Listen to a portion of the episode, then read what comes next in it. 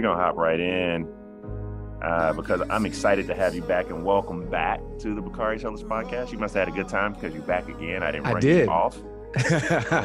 you did not scare me away. Good to be home. Good, good. Well, look, I, I want to jump right in. You've been on the show before, so we don't have to do our usual introductory question. But talk to me about what you've been up to since the last time we spoke back April of 2021. Not how the world has changed, because the world has just flipped on its axis again. Yeah. But how, what have you been up to? One sec.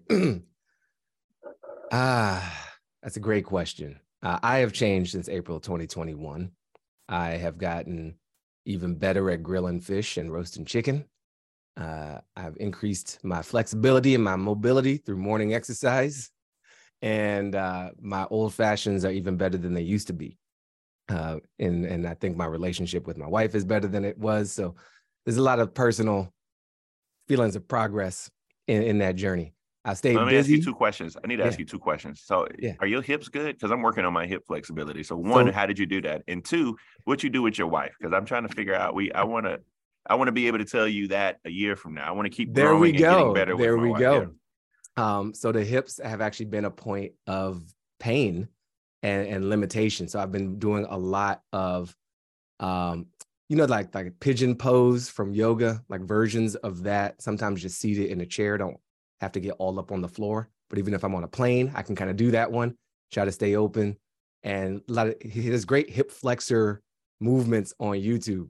Uh, YouTube actually has some value. So I have a one of the massage therapists I had seen. He gave me a bunch of recommendations, and then another brother who's I've been working with. He's like, you. Sh-, he, he independently came to the conclusion that I need to work on my hip flexors. So I've been working on the hip flexors, uh, and then as far as as far as a wife goes, uh, you know, we've been together nine years now, and it's been really beautiful to still get to know someone, um, and to still get to be known.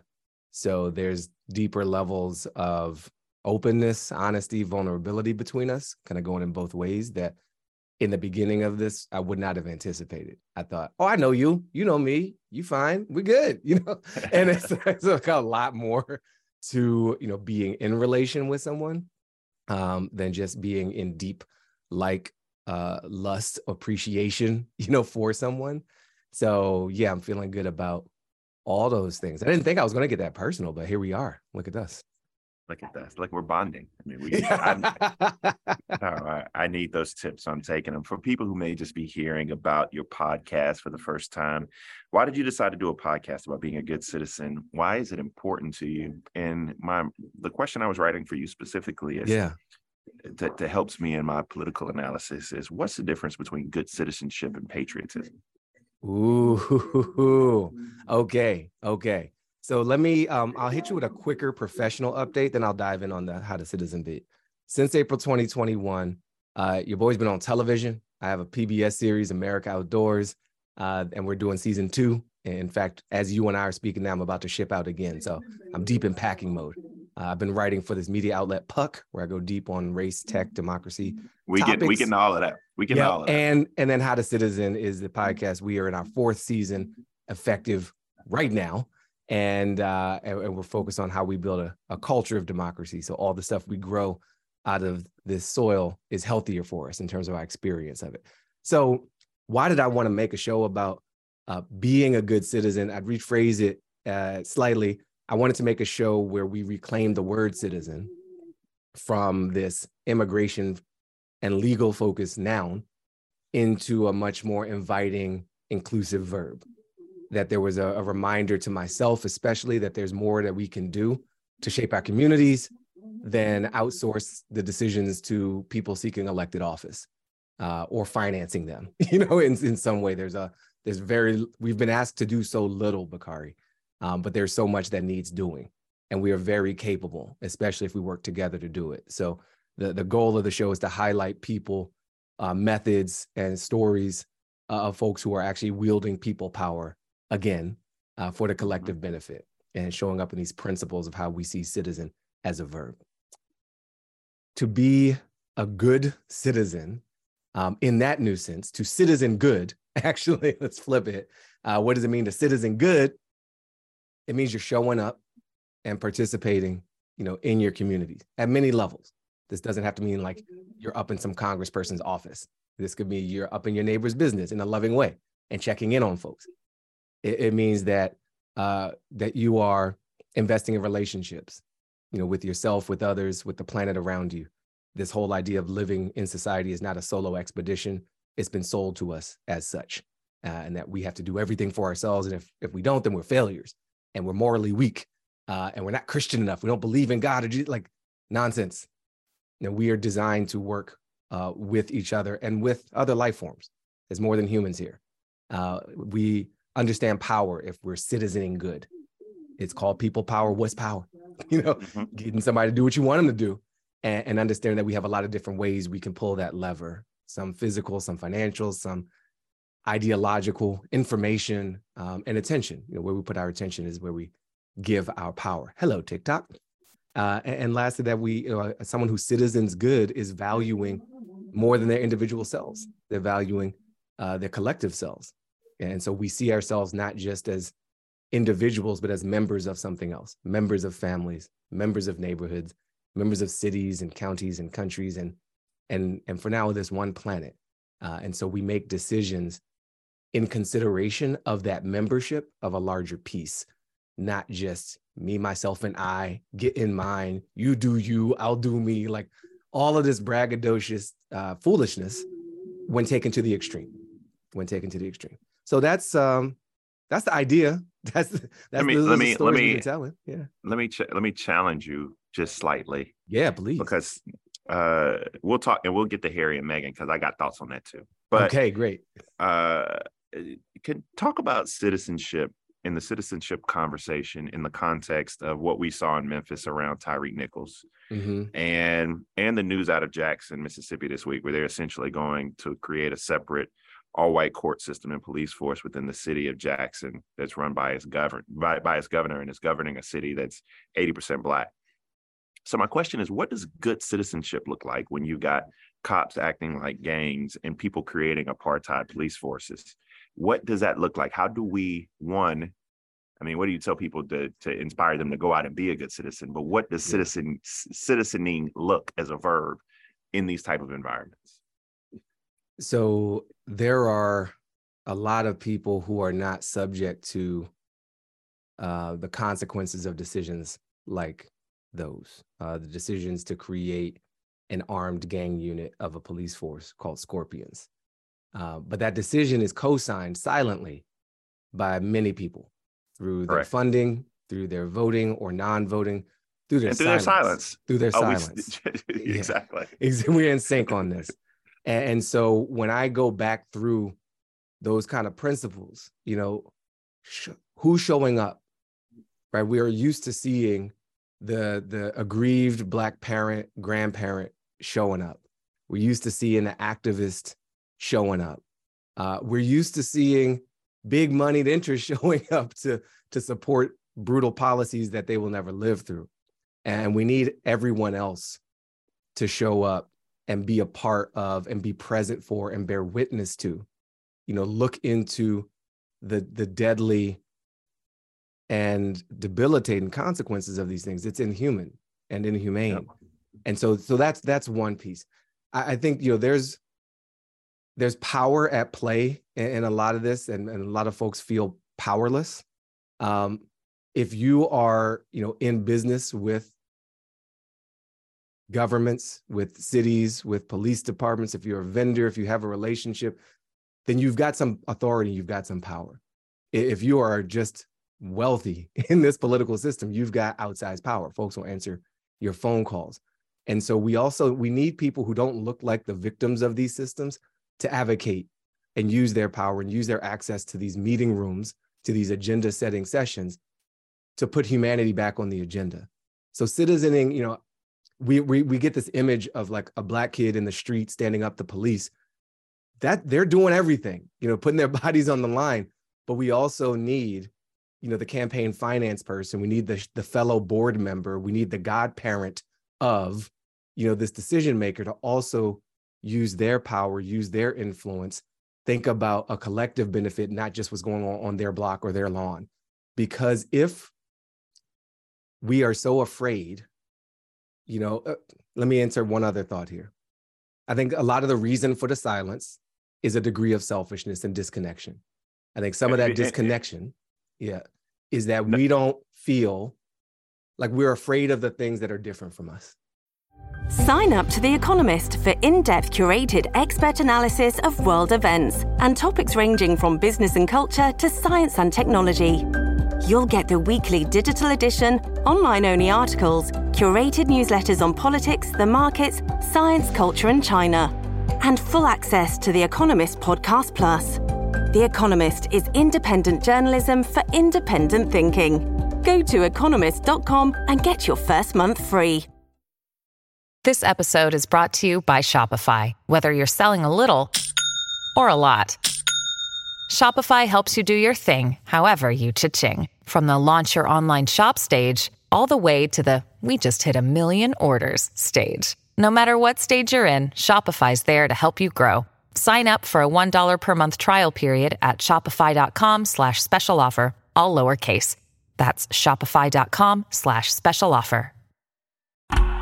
Oh, such a clutch pickup, Dave. I was worried we'd bring back the same team. I meant those blackout motorized shades. Blinds.com made it crazy affordable to replace our old blinds. Hard to install? No, it's easy. I installed these and then got some for my mom, too. She talked to a design consultant for free and scheduled a professional measure and install. Hall of Fame Sun. They're the number one online retailer of custom window coverings in the world. Blinds.com is the GOAT. The GOAT. Go to Blinds.com for up to 45% off. Blinds.com. Rules and restrictions may apply is this what you were talking about when you met and then preparing for this? I, I was yeah. um, talking to my brother Peter Hamby.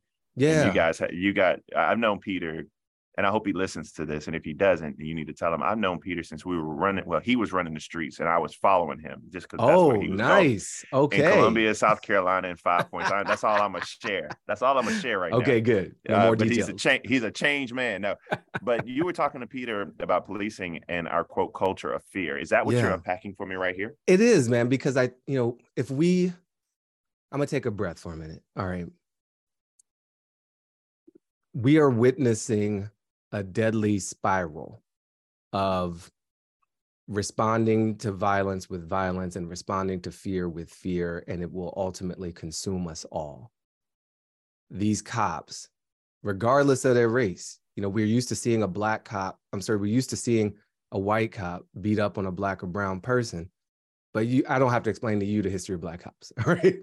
And and and their outsides need to prove themselves members of this fatal fraternity the fear that incites the creation of a unit like the Scorpion unit, and it empowers them to show up without identification in a, in a Dodge Charger and run up on people, like you know, literally mirroring the gang activity they're supposed to be dispersing. And it ain't new because you know them red dogs in Atlanta. Exactly, and every city's dogs. got some version, and they they get yeah. spun up, and then they kill the wrong person at the wrong time or one too many people or something gets, and they get shut down. And then we have an increase in violent crime in certain sectors and folks get scared again. The media terrifies us every day with the, these folks going to come to your house. They're going to take your kids. They're going to burn down your property. They're going to steal your hard earned money. They're going to fill your kids' heads with stories that make them hate themselves. And so, what we need to do to deal with that is shut it down. We need to shut down the knowledge flows by getting rid of these books. We need to shut down oh. these communities by getting rid of these people so you don't have to feel uncomfortable. What is, so there's a pursuit of comfort at the expense of truth and honesty and growth. And it's a cycle that has continued to perpetuate itself and it's dangerous because I was going to ask you about book bans yeah. next as I sit in Barnes and Noble today. I, I see you just, surrounded by books on this here zone. Yeah, yeah. I was, I was catching. I'm Grab them while you can, brother. Grab them while you can. no, I was going to. I got to read some books to my my kids' class today, so mm. I was mm. picking out some books with some faces. My kids are the it's three black children in the class, so I'm definitely going to read some books with black folk in it, and I wanted to come in and get some more. Yeah. Uh, the book banning, eh, I mean, good citizening. I want people to have concrete steps in the face of that fascism. What does that look like? I ask you about police forces, and I've asked yeah. you about uh, uh, Jackson, Mississippi. But what about Florida, where you see the intellectual dishonesty around the census? So uh, we we hear and have lived through this lesson, um, this chorus line, this refrain: "Make a way out of no way." and, and so you you can make things harder for people it's very hard to absolutely stop it um, i think we need multiple fronts in uh in this battle for truth and this battle for what i would describe as a deeper love and an actual patriotism.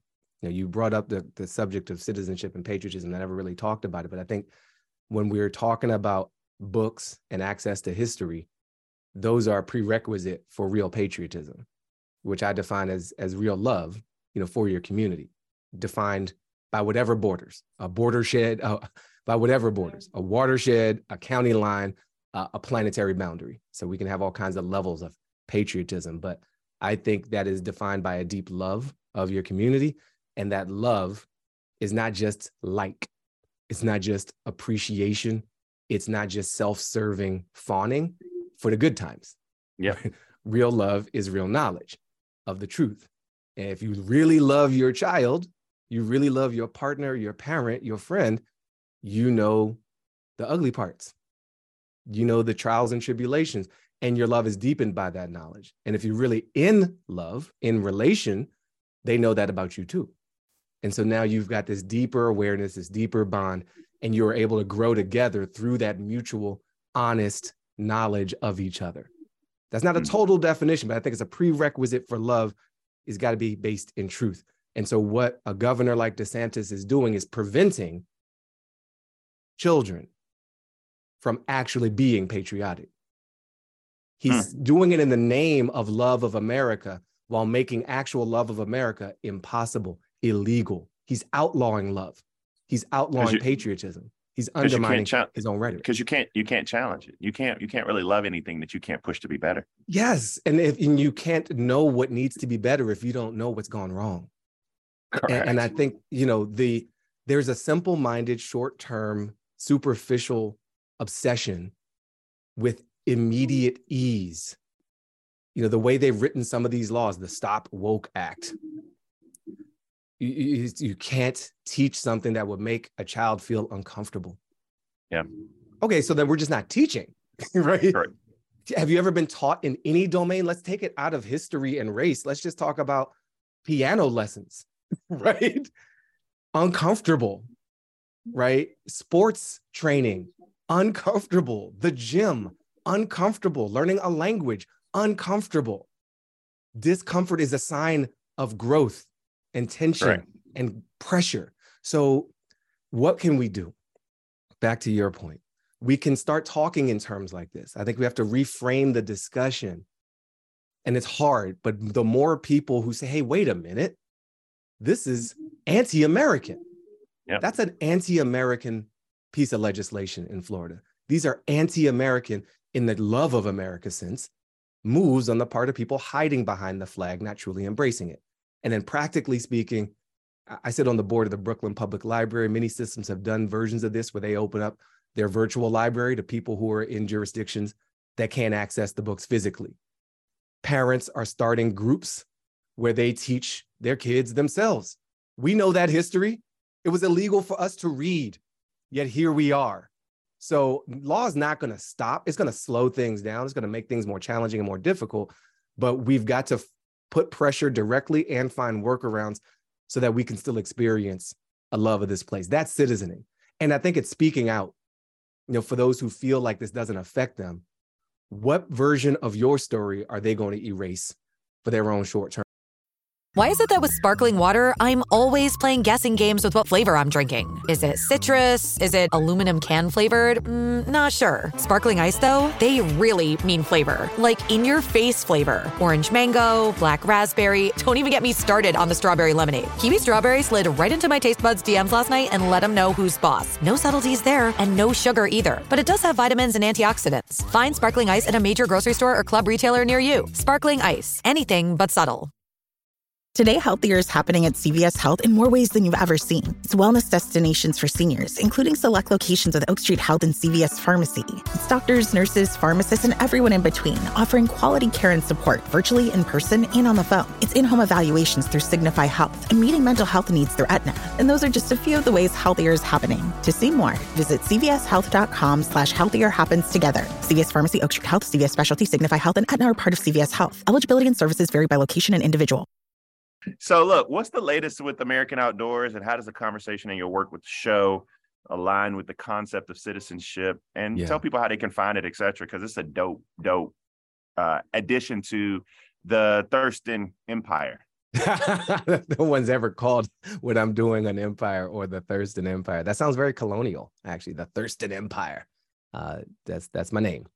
So America Outdoors is going into its second season. This is a PBS show, and folks can find a lot of freely available clips on YouTube and TikTok and social media. Full episodes are in the PBS video app on the PBS website, and uh, it's a streaming service I urge folks to support. They don't uh, steal and, and reprocess and sell your identity. It's like the people streamer. So support the PBS video app. You supporting your local PBS station, which for a lot of us is the only kind of local information source communities have. Uh, it's something I've been really honored to like learn more about the public media ecosystem uh, in the country. It's it's a good it's a good public investment. So this show continues in many ways the spirit of How to Citizen, uh, and I stress again like that show. You know, we got Adrienne Maree Brown kicking off our fourth season in, in just you know moments. It's really beautiful, and we're exploring relationship. You know, through one of those pillars of what it means to citizen as a verb. Invest in relationship with yourself, with others, and the planet. America Outdoors, you can think of as a deep dive into that pillar. We're we're spending time with people who have a deep relationship with nature, and and it's people that are not often featured. You know, it's people who uh, sometimes they're real extreme sports folks, but they don't look like the ones we're used to seeing. You know, it's Mosi Smith, this ultra marathon uh, Marine veteran brother who runs a hundred mile marathon uh, by choice. You know, by choice, and that's that's not historically what we associate with Black people running that far. So there's the, there's a there's a reclaiming, you know, of our relationship with nature, especially as Black folk who, you know, some of us have complex histories with the outdoors. It's the scene of a crime, it's forced labor and sites of torture, uh, but it's also life giving, and and it's a skill that we and our ancestors brought to this land to make it bear uh, really beautiful edible fruit.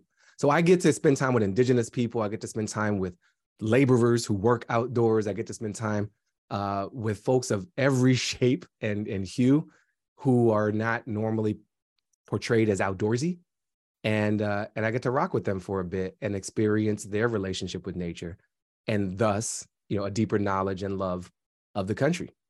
I think for me, it was been, been a really inspiring, positive experience of America. There's a lot of uh, negativity always afoot, especially depending on what our media diets are, and so to get away from my own punditry and my own uh, kind of analysis brain and and get get my hands dirty you know get my feet wet and, and, be in community with folks who are in community with birds and trees and mountain ranges and, and long ago ancestors uh, and their own you know fellow humans through uh, the outdoors. That's been great. That's been great. And I, I think it's a healing thing especially when we're so uh, addicted to our screens thinking we're connected but we're actually rather unplugged from from a, a stronger source of power which is earth Oh, Baratunde, I love you, my brother. You are doing a lot. How many jobs you got? I mean, you know, that old um that old in living color sketch. You know, like my mom used to call me the Jamaican of the family because uh, I was always juggling many responsibilities.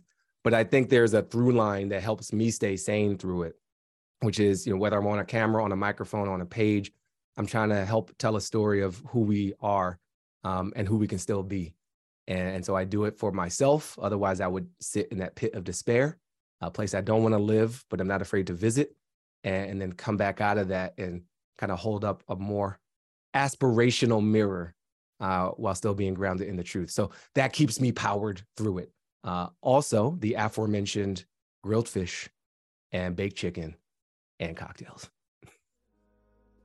My brother, I love you. Thank you for joining the Bakari Love Sellers podcast. too, we'll catch up soon, man. Let's do it Thank in you for having next me time. back. For Yes. sure. All right. It's gonna be